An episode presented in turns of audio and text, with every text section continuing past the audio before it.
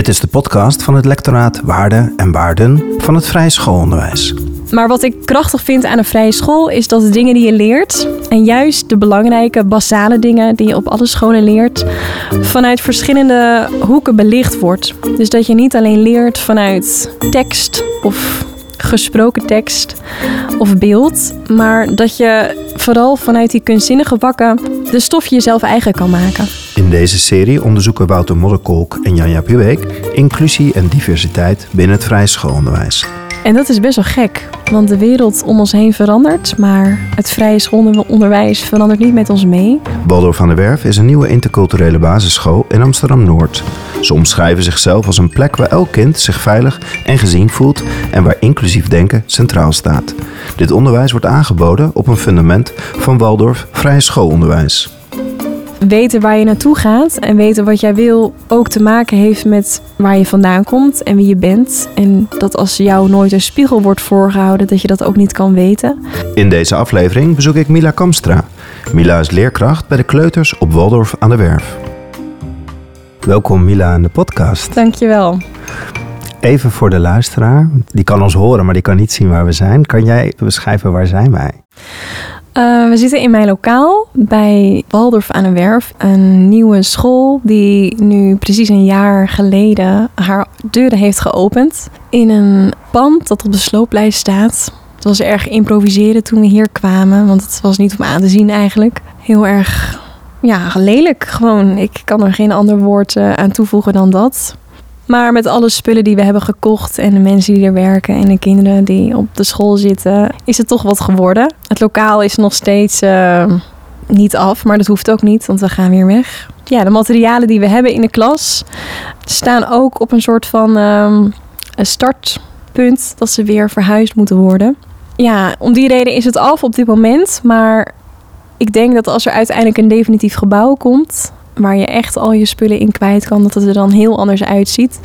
Maar met de spullen die we hebben, is het voor nu wel helemaal wat het is. Het is wel helemaal een school. En uh, je kan ook zien in de klas dat met alle kleuren en materialen die we hebben, het de lelijke muren echt wel maskeert. Jij zei ook toen je binnenkwam, wat een fijn lokaal. Toen zei ik, ja, vind ik ook. Ben ik met je eens. Maar het is heel warm. Het is heel warm. En ja, er is toch wel nagedacht over de spullen die er zijn. Uh, dat klopt gewoon. Daar moet je iets van maken. Dus je wordt er wel creatief van.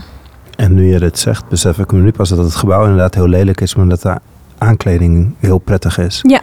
ja. Zegt dat iets over het vrije schoolonderwijs? Ja, dat denk ik wel. Het vrije schoolonderwijs kiest wel echt bewust voor uh, natuurlijk materiaal waar onze basis ook wel echt uit bestaat. onze, ons geïmproviseerd bureau is gemaakt van bankjes en een kist om mee te bouwen en een schilderplank waar mijn microfoon op staat. Allemaal gemaakt van hout. Um, en dat zie je in heel veel vrije scholen ook zo terug. Vaak ook met gesluierde muren waar verschillende kleuren door elkaar heen schijnen. En uh, over alles is nagedacht. En over alles wat nagedacht is, dat gemaakt is van een natuurlijk materiaal, wat vaak handgemaakt is, is het een uniek stuk. Dus is er per definitie over nagedacht of zo. Snap je het? Ik snap het. Okay. Ik, ik ervaar het ook in je klas. Dus ja. De school heet Waldorf van der Werf. Waldorf slaat op het vrije schoolonderwijs. Het heet heel bewust geen vrije schoolonderwijs, maar Waldorf. Kan jij vertellen wat voor soort school of wat de visie van deze school is? Ja, we zijn begonnen als interculturele vrije school. Waarbij we willen dat niet alleen de vrije schoolfeesten worden gevierd, die je kent van uh, nou, het vrije schoolonderwijs in Nederland. Maar dat daarnaast ook feesten worden gevierd die we tegenwoordig en eigenlijk al heel lang in onze maatschappij vinden en terugzien. En niet, misschien niet van jezelf, maar misschien wel van een buurman of een buurvrouw of, of mensen uh, die je kent van je werk of vrienden of vriendinnen. Voor ons ligt de uitdaging om onderwijs vorm te geven met de bijbehorende jaarfeesten die passen bij de wereld waar deze kinderen in wonen straks. En welke wereld wonen deze kinderen? deze kinderen wonen in Amsterdam. Amsterdam vind ik zelf een plek waar ja, waar je alles kan tegenkomen. Alleen je moet er wel zelf naar kunnen kijken en willen kijken en durven kijken. Ja, het is aan ons om alles wat je ziet in deze stad herkenbaar te maken. We zitten in Amsterdam-Noord, om het even iets specifieker te maken. Een diverse wijk.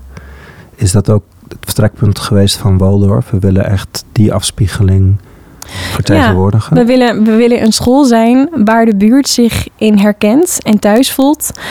En we willen vooral een school zijn wat een publiek aantrekt dat voor iedereen herkenbaar is, maar dus ook van de buurt. En heel vaak bij vrije scholen is dat wel het geval, maar is het in mijn ogen vaak een, een, een specifieke groep van de buurt en niet de hele buurt.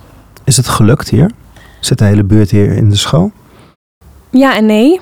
Sommige ouders wonen best ver weg. Ook vanwege de, de huizennood in Amsterdam. Dus je kan niet altijd wonen op de plek waar je wil wonen in Amsterdam. Dus dat is gelukt. Er wonen mensen dicht bij school en wat verder weg. Dus het is ook fijn om te zien dat de ouders de moeite nemen om naar onze school te komen, ondanks dat ze niet in de buurt wonen. Maar ja, ik, ik denk dat we nog wel wat meer buurt kunnen gebruiken op onze school. En de diversiteit, is dat gelukt? Ja, dat lukt. Maar dat mag nog groeien. Kan je even voor de luisteraar die wel iets van een vrije school weet, maar niet zoveel, hoe zou jou, jij in jouw woorden het vrije schoolonderwijs wat jullie hier hebben omschrijven? Ik zou het omschrijven als een school waar alle kinderen een plek krijgen om herkend te mogen worden en ook erkend in wie ze zijn. Ja, misschien wat ze hebben meegemaakt of wat ze mee gaan maken en hoe je dat kind handvatten kan geven om daarmee om te kunnen gaan. En vooral dat iedereen welkom is. Ook als ouder en ook als podcastmaker en als begeleider, noem het maar op. Dat je het gevoel krijgt dat je hier welkom bent en dat er voor jou een plek is. En dat in de loop van de jaren dat je hier op school zit, het steeds duidelijker wordt voor jezelf, voor je ouder, voor je ouders en voor de leerkracht. Ja, wat we jou kunnen bieden om die plek voor jou uh, vertrouwd te maken. Eigenlijk heel mooi zeg je van we helpen je om zelfstandig in de wereld te gaan staan. Ja, we helpen je om te voldoen aan jezelf en niet te voldoen aan iets dat wij maken. Of, of een beeld waar, dat wij schetsen waar jij aan moet voldoen. Want wie jij bent is al genoeg. En het is denk ik ook voor alle vrije scholen de taak, maar ook de wens om datgene eruit te halen wat er al zit. En dat klinkt het ook nog een beetje zweverig of vaag. Want dan zullen er ook wel mensen zijn. Ja, maar leer je dan wel schrijven? Leer je dan wel rekenen? Voldoen jullie wel aan de kerndoelen van het basisonderwijs? Ja, snap ik. En dat is ook een beetje het stigma dat de vrije school heeft gekregen in de, in de laatste jaren. Ik denk ook oprecht, en dat geldt voor alle type scholen of alle type onderwijs, dat het niet voor alle kinderen gemaakt is. Als, als jij een kind bent dat het fijn vindt om zelf de regie in handen te houden wat betreft wat je doet in een week. In de kleuterklas is dat nog niet echt aan de orde, zo'n weektaak. Maar ja, als je ouder wordt, zit op een vrije school en je doet veel in groepsverband. Want er wordt veel klassikaal les gegeven en dat past niet bij jou. Ja, weet ik niet of de vrije school wat dat betreft een fijne plek is. Maar wat ik krachtig vind aan een vrije school is dat de dingen die je leert, en juist de belangrijke, basale dingen die je op alle scholen leert, vanuit verschillende hoeken belicht wordt. Dus dat je niet alleen leert vanuit tekst of gesproken tekst of beeld, maar dat je vooral vanuit die kunstzinnige vakken, vakken de stof jezelf eigen kan maken.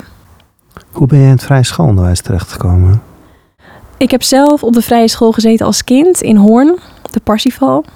West-Friese Vrije School de Parsifal heette het altijd. Mijn moeder die is daar gaan werken op een gegeven moment. Ja, eigenlijk door mijn eigen school is mijn moeder daar ingerold. Is het, ja, het lesgeven en het vrije schoolonderwijs er een beetje met de paplepel ingegoten.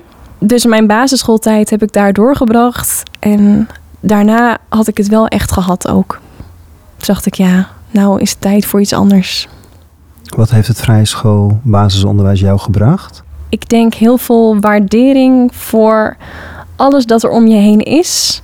Omdat er met zoveel zorg en aandacht les wordt gegeven.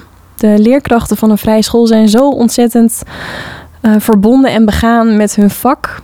En met de lessen die ze geven en met de kinderen. En er zit zoveel tijd in, uh, liefde, toewijding, noem maar op.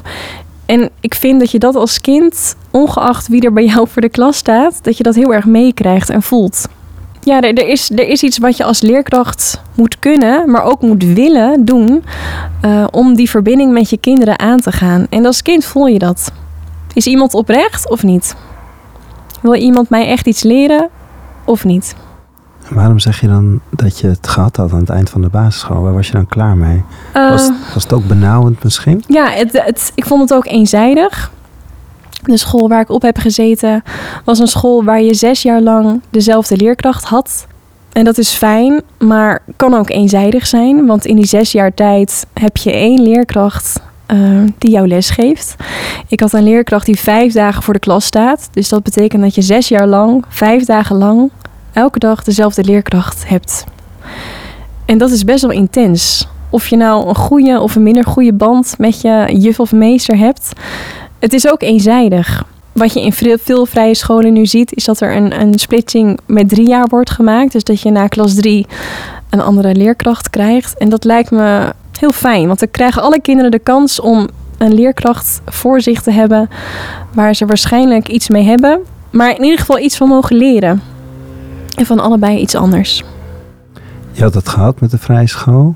Je bent niet naar een vrije school, middelbare school gegaan? Nee, dat was ook ver. Dat was in Bergen. Dus dan moest ik elke dag met de trein naar Bergen om naar die school te gaan.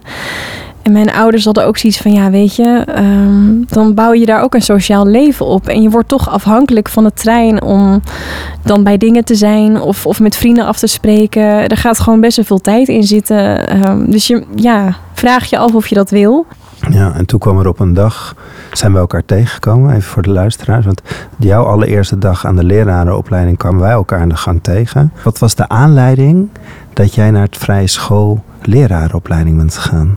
Ja, je zet je toch een beetje af tegen hetgene, tegen je bekendheid uh, als puber. Ongeacht of je nou wel of niet op de vrije school hebt gezeten. Alles dat bekend is en, en vertrouwd, daar wil je toch een beetje uitbreken. Nou, dat was natuurlijk uh, ook de vrije school en, en het spirituele en het zweverige en het biologische eten, noem maar op. Dat had ik gehad. Um, en ik kreeg ook de ruimte om dat helemaal los te laten. Ook van mijn ouders en die, die, die begrepen dat ook wel. Dus ja, ik kon gewoon mijn eigen gang gaan. En uh, ik, ik leerde nieuwe mensen kennen. Maar de vriendinnen van de basisschool, die bleven wel dicht bij me, nog steeds. Daar ben ik nog steeds heel goed bevriend mee.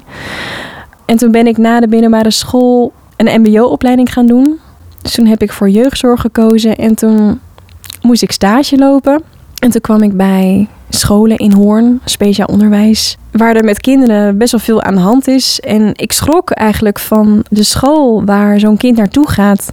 Zeker een kind wat nog meer aandacht en steun nodig heeft dan een kind dat gewoon naar een, een reguliere school kan. En ik dacht, wat is het hier kaal en, en onverzorgd. En ja, het is niet echt als je naar school gaat, dan is het niet echt fijn of zo. Het is niet, ik vond het geen fijne plek. Ik vond het niet uitnodigend. En ik was zelf in het onderwijs dat ik op dat moment aan het geven was, heel erg op zoek naar de warmte die ik als leerkracht kon geven. Los van de materialen en los van het gebouw. En eigenlijk ook los van de lessen. Dus wie ik als mens kan zijn voor een kind, als leerkracht, hoe ik dat tastbaar kon maken. En toen realiseerde ik me dat ik zo verwend was eigenlijk met de school waar ik naartoe ben gegaan en de dingen die ik daar heb geleerd. En dat mijn ouders heel bewust daarvoor hebben gekozen. Dat je best wel bevoorrecht bent als je op die manier mag opgroeien. En dat had ik eigenlijk altijd voor lief genomen. Totdat ik naar zo'n school ging en zag ja, waar sommige kinderen vandaan komen. Eh, dat er helemaal niet altijd steun is van je ouders.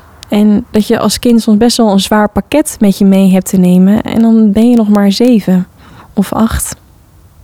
Toen ben ik naar de open dag gegaan en dacht ik, ja, dit lijkt me wel wat. En niet omdat ik per se leerkracht wilde worden, maar ik miste wel datgene wat ik los had gelaten. Dus, dus juist omdat ik het helemaal een beetje had uitgekotst en er helemaal klaar mee was, kon ik het ook weer op mijn eigen manier opnieuw waarderen. En dat ik mezelf dat had toegestaan, dat is waar het om ging eigenlijk. En het was ook niet dat ik vond of het gevoel had dat ik leerkracht wilde worden. Maar dat was meer dat ik dacht, ik denk dat deze opleiding, of je nou wel of niet voor de klas gaat staan, een hele mooie toevoeging is aan je ontwikkeling. En dat is eigenlijk de reden waarom ik er toen mee ben begonnen. En in jouw laatste jaar ben jij naar India gegaan. Ja, Heb jij een vrije school in India gezocht? Klopt. bezocht?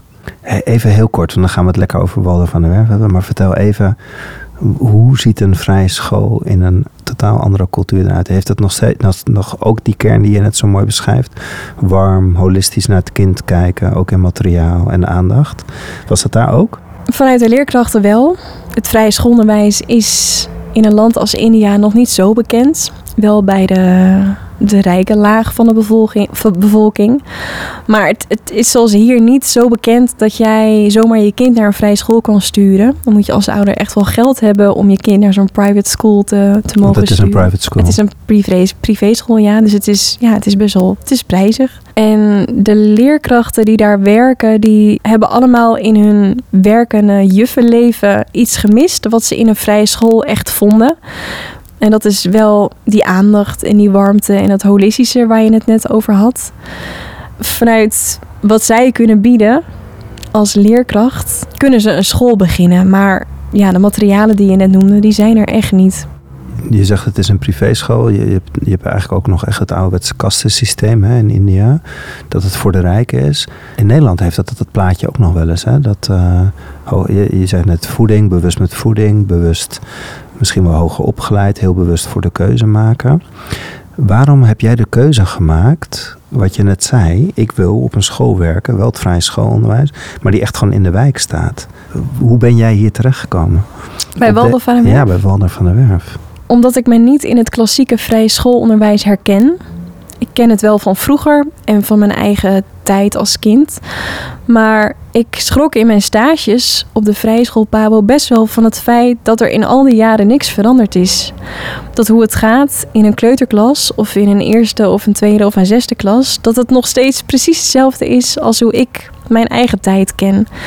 En dat is best wel gek, want de wereld om ons heen verandert, maar het vrije schoolonderwijs verandert niet met ons mee. En ik merkte dat me dat een beetje tegen de borst stuitte. Ook dacht van ja, maar vrije schoolonderwijs is toch niet alleen maar wat ik ken met, met al die mooie materialen en ja, mensen die zo bewust nadenken over alles. Vrije schoolonderwijs is, is overal ter wereld een begrip. Hoe gaat dat dan in een land waar dat er allemaal niet is, maar waar wel de wens is om een vrije school te beginnen? En dat was waar ik benieuwd naar was. Kwam je uiteindelijk dan hier? Nou, ik kwam Waldorf aan de Werf via Facebook tegen. Ja, na mijn wens om weer terug naar India te gaan na mijn stage, wat door corona niet door kon gaan, dacht ik ja, dan is dit toch eigenlijk best bijzonder eh, dat dit op mijn pad komt. Want jij wilde eigenlijk terug naar India gaan. Ik wilde eigenlijk terug, ja. Je had ook al geld bij elkaar ges- Ja. geronseld. Ja, ik had alles al geregeld. Mijn visumpapieren lagen klaar. En ik had al fondsen gevonden die me wilden steunen. En ik had iemand van de opleiding gevonden die ook dat wilde doen. Ik dacht, nou fijn, dan kan je een beetje samen sparren en een soort plan maken ook. Want je, het is geen vakantie. Je gaat natuurlijk wel echt aan het werk met het doel om iets te bieden aan zo'n school. Ja, dat was wat ik wilde. Maar ja, toen kwam corona en toen ging het niet door ik vond het heel jammer. Dus ik was best wel teleurgesteld. Maar ik dacht, ja, ehm, ik kan kiezen hoe teleurgesteld ik hierover ben. Ga ik zitten wachten om te kijken wanneer ik wel kan gaan. Maar om nou te gaan wachten tot ik kan gaan en ondertussen een gek baantje te nemen om toch maar je geld bij elkaar te sprokkelen, dat zag ik niet zitten. Ehm, dus ik heb het plan eh, van de baan geveegd en toen ben ik hier gaan werken. Vertel, wat is Walder van der Werf? Wat voor onderwijs geven jullie hier? Ja, e- even gespecificeerd op de kleuterklas spelen de jaarfeesten op alle vrije scholen, ook in India, een hele belangrijke rol. En die jaarfeesten vertegenwoordigen eigenlijk wat er in de natuur en om ons heen gebeurt. En daarmee ook in jou. In de winter voel je je toch anders dan in de zomer. Gedraag je anders. Het vrije schoolonderwijs gelooft dat een kind en ook een volwassen mens zodanig met de natuur is verbonden dat wie jij bent en ja, hoe jij functioneert, dit is een beetje hoe ik het zelf snap, het beste tot zijn recht komt als je dat ook met de natuur verweeft. En de natuur en de, de loop van de natuur, van een heel jaar, maar ook van een seizoen en van een maand en van een week en van een dag, heeft te maken met een ritme, met een structuur, met houvast om controle en grip te hebben over wat er gebeurt in een leven. En als kind heb je geen idee. Je weet niet welke dag het is. En je weet niet of, je, of het weekend is of dat je naar school gaat wanneer je jarig bent. Je hebt geen idee. En om een kind toch een plek te kunnen geven in de wereld waar hij opgroeit, zijn jaarfeesten van een jaar, maar ook een weekrooster en een dagrooster en een uurrooster. Allemaal manieren voor een kind om houvast te beleven aan zijn wereld. Dus om de natuur mede klas in te nemen, maak je het voor een kind eigenlijk makkelijker om te zeggen: kijk, dit is wat er nu gebeurt. In jou, maar ook in de natuur buiten. En je kan natuurlijk in een feest kijken naar het feest van de natuur en wat er in de natuur gebeurt. Maar die holistische gedachte, wat universeel is en waar de vrije school trots op is, is dat er ook thema's zijn die je met zo'n jaarfeest viert. Dus dat het niet alleen gaat over, oh leuk, het was zomer, ik ben veel buiten geweest, oh jammer, het wordt nu winter, nu moet ik weer naar binnen.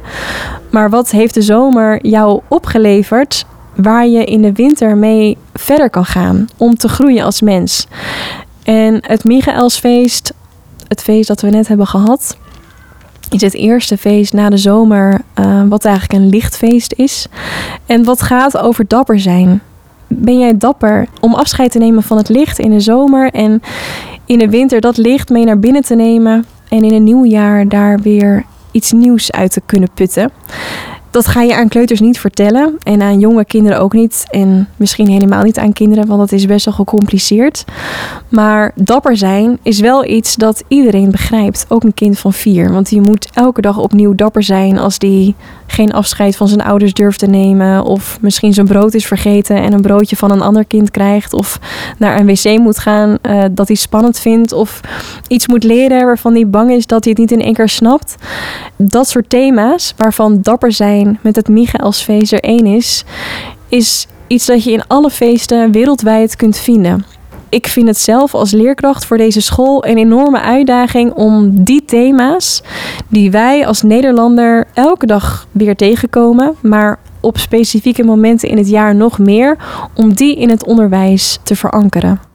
Want dat is echt wat jullie dan hier op school doen. Hè? Dus Ja. jullie proberen niet zozeer alleen maar naar de christelijke traditie te kijken, maar echt van kunnen we de vergelijkbare verhalen uit andere culturen Ja, en achtergronden halen om die dan in de klas te krijgen. ja. Dus hoe maak je het leven herkenbaar naast het leven wat je zelf kent?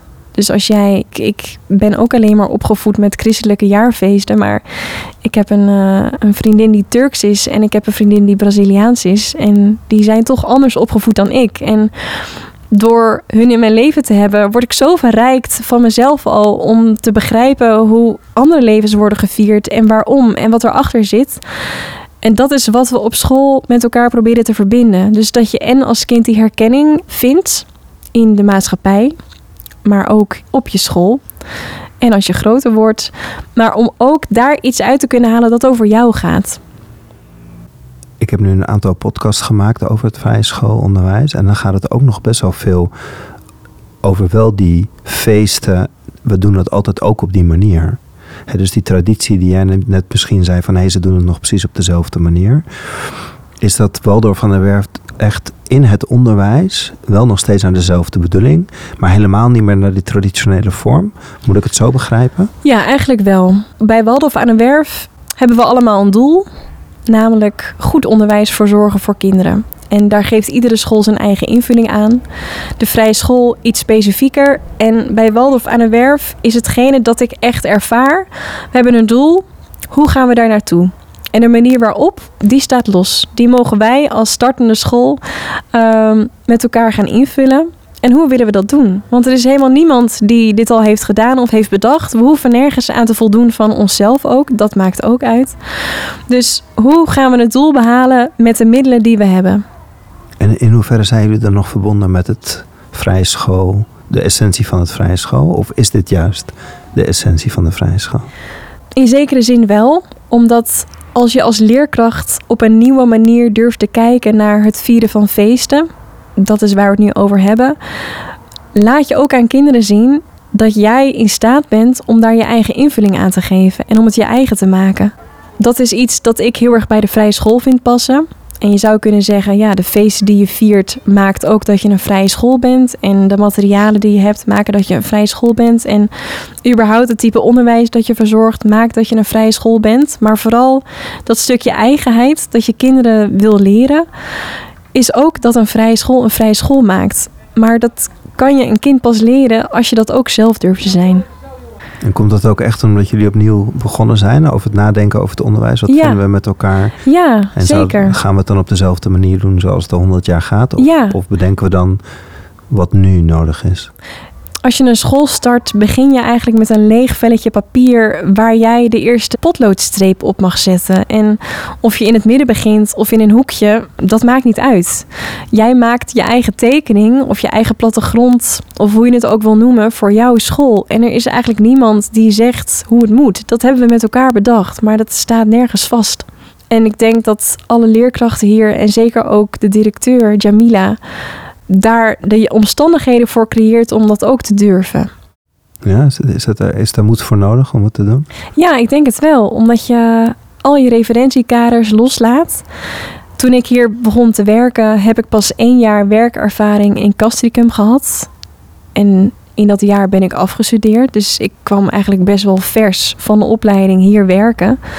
En als je dan al jaren voor de klas hebt gestaan en je kan teren op dingen die voor jou werken, want dat is wat je leert door de jaren heen, wat voor jou wel of niet werkt als leerkracht, dan ja, heb ik het idee dat je toch makkelijker kan putten uit, nou, een soort raamwerk wat je, wat je kan opzetten om aan de slag te gaan. Maar ik had die ervaring niet. Dus ik had geen idee waar ik moest beginnen. Of wat belangrijk was, of wat minder belangrijk was. Want alles was belangrijk, want er was niks. En daar heb ik ook best wel. Nou, dat, heb ik, dat ben ik nog steeds aan het leren om dat eh, te begrijpen. En dat leren jullie met elkaar. Ja, zeker. En wat is dan het kompas waarop jullie steeds varen? Er is een openheid in de school met collega's en ouders en met kinderen, maar vooral met collega's om alles bespreekbaar te kunnen maken. Omdat er niks vaststaat. Dus we hebben het, het jaarfeest, het Michaelsfeest net gehad. En dan evalueren we dat feest en zeggen we heel eerlijk: dit was fijn, dat was niet fijn. Dat gaan we volgend jaar anders doen. We hebben vorig jaar voor het eerst alle feesten gevierd die we willen vieren. Maar misschien is daar een feest, heeft daar een feest tussen gezeten waarvan we nu denken: ja, laat maar, dat past eigenlijk niet. Dus om het iedere keer opnieuw weer te gaan proberen en gewoon met elkaar een plan te bedenken en te denken: nou, dit is hoe we het gaan doen. En het daarna te evalueren. Komen we iedere keer een stapje dichter bij ehm, een definitief raamwerk. Maar ja, daar moet je ook fouten voor maken. En eh, daar moet je ook dingen voor doen waarvan je achteraf denkt: nou, dat was het niet helemaal. Ik merk op school dat mijn collega's daar heel open en transparant over zijn. En iedereen over is. En iedereen eerlijk durft te zijn in wat wel en niet voor hem, eigenlijk haar vooral, werkt. En daardoor krijg ik als leerkracht ook de vrijheid om onderwijs te creëren dat bij mij past. En hoeft het nog niet ergens aan te voldoen, want dat zijn we nog met elkaar aan het maken. Hey, en die diversiteit, hoe krijgt die dan bij de jaarfeesten bijvoorbeeld? Hè? Want daar heb je het steeds ook over. Hoe krijgt die dan een plek? In de kleuterklas nog niet zo, maar in de hogere klassen kan je echt al wat meer en wat specifieker een verhaal vertellen. En ook de achtergrond daarbij. Ehm, de diversiteit in jaarfeesten is er ook omdat we Ramadan vieren en Diwali. Dus vier jaarfeesten die echt uit een andere cultuur komen. Ook ouders die zeggen: Oh, eh, ik ken dit feest of ik ken dat feest en ik ben gewend om het zo en zo te vieren. Daar eten we dat en dat bij. Of zingen we dit en dit bij, daar en daarom. Heet het dan ook gewoon zo? We gaan de Ramadan vieren. Net zoals je net zegt, we hebben de Michaelsweek. Heb je dan ook echt de Ramadan die jullie gaan vieren met elkaar? Ja, Of verweef je dat bij elkaar en dan relateer je dat weer aan de natuur om ons heen, eh, waar we zitten in het jaar? ja dat is wel ons doel. Dat eh, alle feesten die je viert toch met elkaar een soort verbindenis hebben. Dus dat het niet allemaal losse op zichzelf staande feesten zijn. En je kan ook niet alle feesten vieren, want dan moet je iedere week een feest vieren en dat is niet te doen. En onze zoektocht gaat heel erg nog steeds over wat past wel, wat past niet, wat past mooi bij elkaar, wat staat los op zichzelf en hoe noemen we het. Is het een beetje een, een samenleving in het klein, Waldorf van der Werf? Dus echt dat je de de, de gemeenschap die je ook in het kleine in Amsterdam-Noord hebt, is dat ook echt een vertegenwoordiging in een school? Ouders starten zo'n school, je probeert echt de verschillende culturen in de verschillende verhalen te... Je, wilt echt, je brengt het echt bij elkaar. Ja. Ja, moeilijk te zeggen omdat we een lockdown hebben gehad vorig jaar. Ouders niet welkom waren in de school vanwege de anderhalve meter regel. Dus ik denk dat de school daar nog geen eerlijke kans voor heeft gekregen. Dat is wel het verlangen. Ja, eigenlijk wel. Om van elkaar te kunnen leren, maar niet om als gesloten geheel ons te huisvesten in Amsterdam Noord. Juist om wel transparant te zijn en ehm, toegankelijk te zijn ook voor mensen die misschien niet hun kind op de school hebben, maar de school wel iets te bieden hebben. Ja, wat zou je de komende jaren willen doen? Mijn ambitie is eigenlijk niet om voor altijd voor de klas te staan. Maar inclusie vind ik heel interessant en ook steeds interessanter worden. Vooral omdat wij daarin nog aan het pionieren zijn. En zoals ik al zei, dat op de meeste vrije scholen nog echt anders gaat. Ik zou het heel leuk vinden om de dingen die we hier met elkaar ontdekken en leren, om andere scholen en geïnteresseerden, überhaupt geïnteresseerden, als je als school dat niet wil, moet dat ook kunnen. Maar dat je met alles wat je hebt gedaan en ervaren, dat je andere scholen en leerkrachten daarmee kan helpen. Dus dat niet iedereen zijn eigen wiel opnieuw hoeft uit te vinden. En allemaal los van zichzelf het inclusieve schooltje aan het spelen is. Maar ja, dat je van elkaar kan leren en dat het onderwijs dat je met elkaar creëert eh, echt betekenisvol kan maken voor iedereen die daar belangstelling voor heeft. Je blijft op avontuur gaan eigenlijk. Eigenlijk wel, ja. Wel steeds vanuit hetzelfde vertrekpunt. Ja, vooralsnog wel. Omdat ik dat heel belangrijk vind, ook voor mezelf. Ik vind het belangrijk dat er voor mij in de wereld en in de maatschappij en bij mijn vrienden en familie, dat er ook erkenning is. En dat wie ik ben en de keuzes die, je ma- die ik maak, dat, ja, dat ik daar niet om veroordeeld word. En dat is ook wat ik kinderen eh, wil meegeven. En de leerkracht die ik wil zijn. En zoals ik al zei, dat je als kind niet het idee hebt dat je ergens aan moet voldoen. En dat als jij je anders voelt of anders bent of er anders uitziet, dat je dan buiten die curve valt. Dat zou ik heel erg vinden. Het waartoe van Waldorf van der Werf is ook wel echt jouw persoonlijke waartoe. Ja, klopt. Ja, dat je pas kunt groeien als je weet waar je wortels vandaan komen. Dat is waar ik net aan moest denken. Omdat weten waar je naartoe gaat en weten wat jij wil ook te maken heeft met waar je vandaan komt en wie je bent. En dat als jou nooit een spiegel wordt voorgehouden, dat je dat ook niet kan weten. Als je dat van jezelf weet, waar je vandaan komt en waar je naartoe gaat, kan je dat van een ander ook begrijpen. Zo, zo zie ik het een beetje. En dat is ook wat elke dag in de klas aan bod komt. Dat kinderen een spel spelen en daar een idee bij hebben. En dat het zo moet gaan. En dat is, ja, dat is wel een kind die zegt: Ja, maar daar heb ik geen zin in. Of nee, dat vind ik niet. En het leuke is dan als er een discussie komt of een ruzie. En eh, hij zegt dit en, en jij zegt dat. En dan zeg ik: Ja, maar we mogen toch allemaal iets anders geloven. We mogen toch allemaal een andere waarheid hebben. En het gekke is dat kleuters dat allemaal begrijpen. En dan denk ik: Ja door dit soort bewoordingen en bewust mijn zinnen te kiezen en bewust dit soort situaties te gebruiken om die diversiteit en die inclusie en die erkenning een plek te geven, ehm, dat is voor de kleuterklas het allerbelangrijkste, denk ik.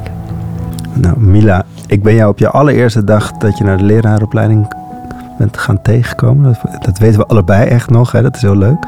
Ik vind het heel tof om nu in jouw klas te komen. Ik ga je gewoon blijven volgen. Fijn. We gaan het zo lang met het podcast door tot jij je missie hebt bereikt. Dat er heel veel scholen in de heelheid naar kinderen blijven kijken.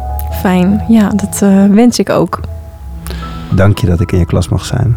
Dank je voor je tijd. Yes. In deze serie onderzoeken Wouter Modderkolk en Janja Pubeek inclusie en diversiteit binnen het vrije schoolonderwijs. En hoe kunnen vrije scholen ervoor zorgen dat zij een ontmoetingsplaats worden voor diversiteit en een oefenplaats voor inclusiviteit? Je luistert naar een podcast in de serie Waarde van het vrije schoolonderwijs, waar leden van de kenniskring inzichten en vragen delen over het vrije schoolonderwijs. Daarnaast komen in deze serie mensen aan het woord die vanuit hun ervaring of expertise hun licht laten schijnen op het vrije schoolonderwijs. Like deze uitzending zodat meer mensen ons makkelijker kunnen vinden. Tot de volgende aflevering in deze serie.